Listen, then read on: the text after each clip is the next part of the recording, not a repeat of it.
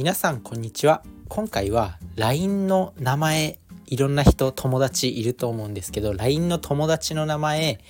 何に設定してますか？ということでまあシャンプーの名前にしてみようということでお話ししていきたいと思うんですけどまあね人間関係って自分自身は管理栄養士として健康に関する発信とか健全な人生の送り方を発信していきたいなってもう決意してもう日本一の管理栄養士になるってもう決意したんですけど、まあ、健康な人生っていうのは食事だけじゃないんですよ。まあ、管理栄養士って主に食事だけって思われるかもしれないんですけどまあ、栄養ってついてるぐらいだからね、まあ、食が中心であるのは間違いないんですけど管理栄養士って。でも健康全体を考えた時にやっぱ人間関係とかそういったお金とかそういった部分もひっくるめてしっかりと伝えることができて初めて、まあ、健康なのかなって思うんで、まあ、今回はね人間関係の部分で、まあ、LINE の名前シャンプーに設定してみたらっていうことなんですけど、まあ、これなんで今日こんな話しようかって思ったのは、まあ、キングコングの西野さんの VoicyVoicy っていうラジオ配信アプリがあるんですけど、まあ、それを自分自身は聞いてまして、まあ、そこで西野さんが、まあ、1日に600件とか700件ぐらい LINE が来るんだってもうすごいよね。もうとんでもない人。まあ、自分なんて1日に2、3件来ればいい方だよ。そんなもうねもう月とすっぽんの差ぐらいあるんですけど、まあ、そんな時西野さんって結構こう人の LINE の名前をなんかシャンプーの名前にしたりあとはなんかよくこうね怖い上司とか先輩とか、まあ、野菜だと思う、まあ、野菜、まあ、例えば怖い上司とかあとは緊張する場面で観客全員を野菜だと思ったらいいよっていうのあると思うんですけど、まあ、そういった感じで人に人の LINE 名とか、まあ、設定で変えられるんですよね。まあ、そういう時になんか変えてるんだって。そういう風に。なんかこうその方が面白いからとかなんかそういう緊張しないからとかそういった理由で、まあ、LINE の名前を結構西野さんは変えてるみたいなんですけどあそれいいなと思って。良好な人間関係を保つ上で非常にいい習慣だなってていうふうに感じたんで今日この学びを共有したいなと思いました。なのでまあ LINE の名前ね正直自分自身は変えたことなかったんですよね今まで。変えたことない。だけど、まあ、それを変えることによってなんかこうね面白く人を見れるのかなっていうふうに思います。例えば西野さんはなんかシャンプーの名前とかよくつけるらしいんですけど、まあ、怖い上司の LINE 名が例えばなんだあのメリットっていうシャンプーありますよねメリットとかだったらなんかちょっとねほっこりして見れるというか人間関係においてメンタルの面ってすごく重要だと思うんですよね。まあ、あの人に話しかけるの少し怖いなって思って話しかけるのかあとはなんかちょっとね楽しい雰囲気とか、まあ、そういった壁がなく話しかけるのかっていう結構こういうね細かいところ細かいメンタルのなんか細かい心理の動きって人間って結構察知するんですよね。自分自身が内向型なだからこういうの察知してしまうのかどうなのかはよく分かんないんですけど結構そういうねあこの人ちょっとよそよそしいな緊張してるんだなっていうのはなんか伝わったりします。なので、まあ、そういったことをねそういった細かいこと人間の能力ってすごいんですよ。だからそういったこと伝わってしまうんでやっぱそういったね LINE の名前をなんか可愛く設定したりとかしておくことで、まあ、話しかけやすくなったりするのかどうなのか、まあ、実際のね実験が知らないけど実際の実験があるとかはまだ調べてないんで分かんないんですけど自分のこう気持ち的にねそういったことが起きやすいのかなと思うんで是非 LINE の名前シャンプーにしてみてください。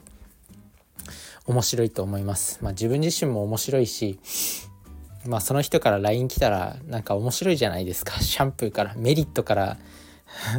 メリットからこう LINE が来たみたいな感じでほっこりなれると思うんですよね。まあそういった小さい習慣をなんかコツコツやっていくのがいいのかなと思います。であとは自分自身がもう一つ今日お伝えしたいのはやっぱりこうラジオとかなんかそういう人から学ぶものっていうのは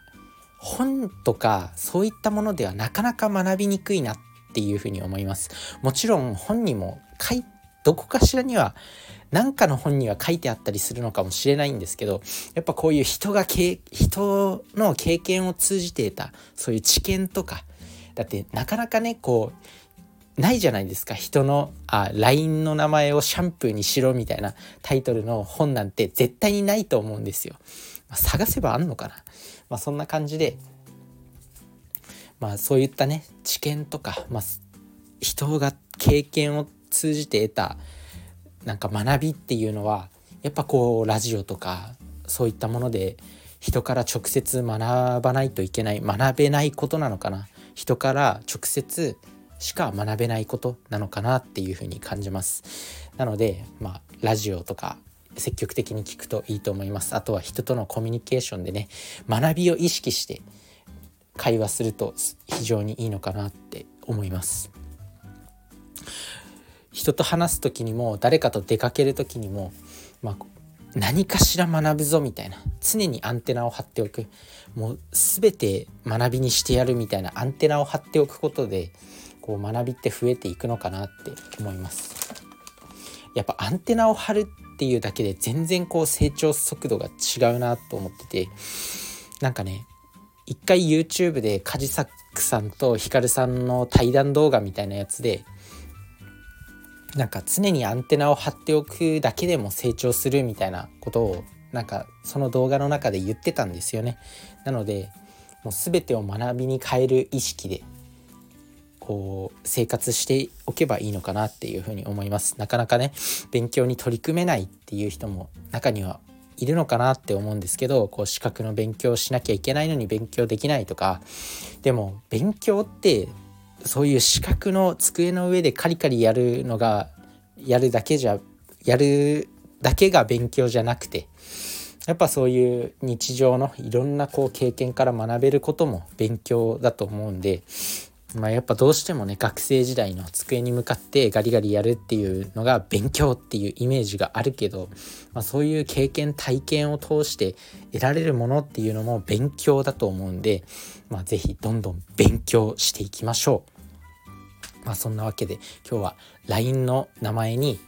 是非シャンプーの名前を付けてみてください。LINE の友達の名前とか、まあ、シャンプーの名前を付けてみてください。まあ、西野さんはそれで、まあ、5、600件 LINE が来るから、なんか あの、それの弊害が、その、誰から LINE が来てるのか結局わからなくなってるっていう。5600件来るっていうレベルの人だと、まあ、そのそういう風になると思うんですけどまあ普通ねそんなに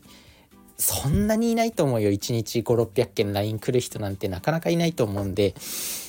まあ西野さん自身はそんなに LINE が来るから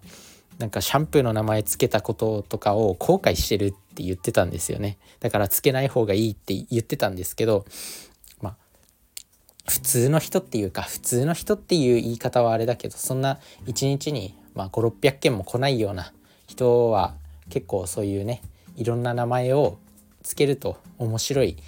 より面白いこう人生が送れる良好な人間関係が保てるのかなと思うんで是非 LINE の名前シャンプーにしてみてください。LINE の名前を友達の名前をなんかシャンプーのメーカーとかにしてみると面白いと思います。是非やってみてください。それじゃあね。バイバーイ。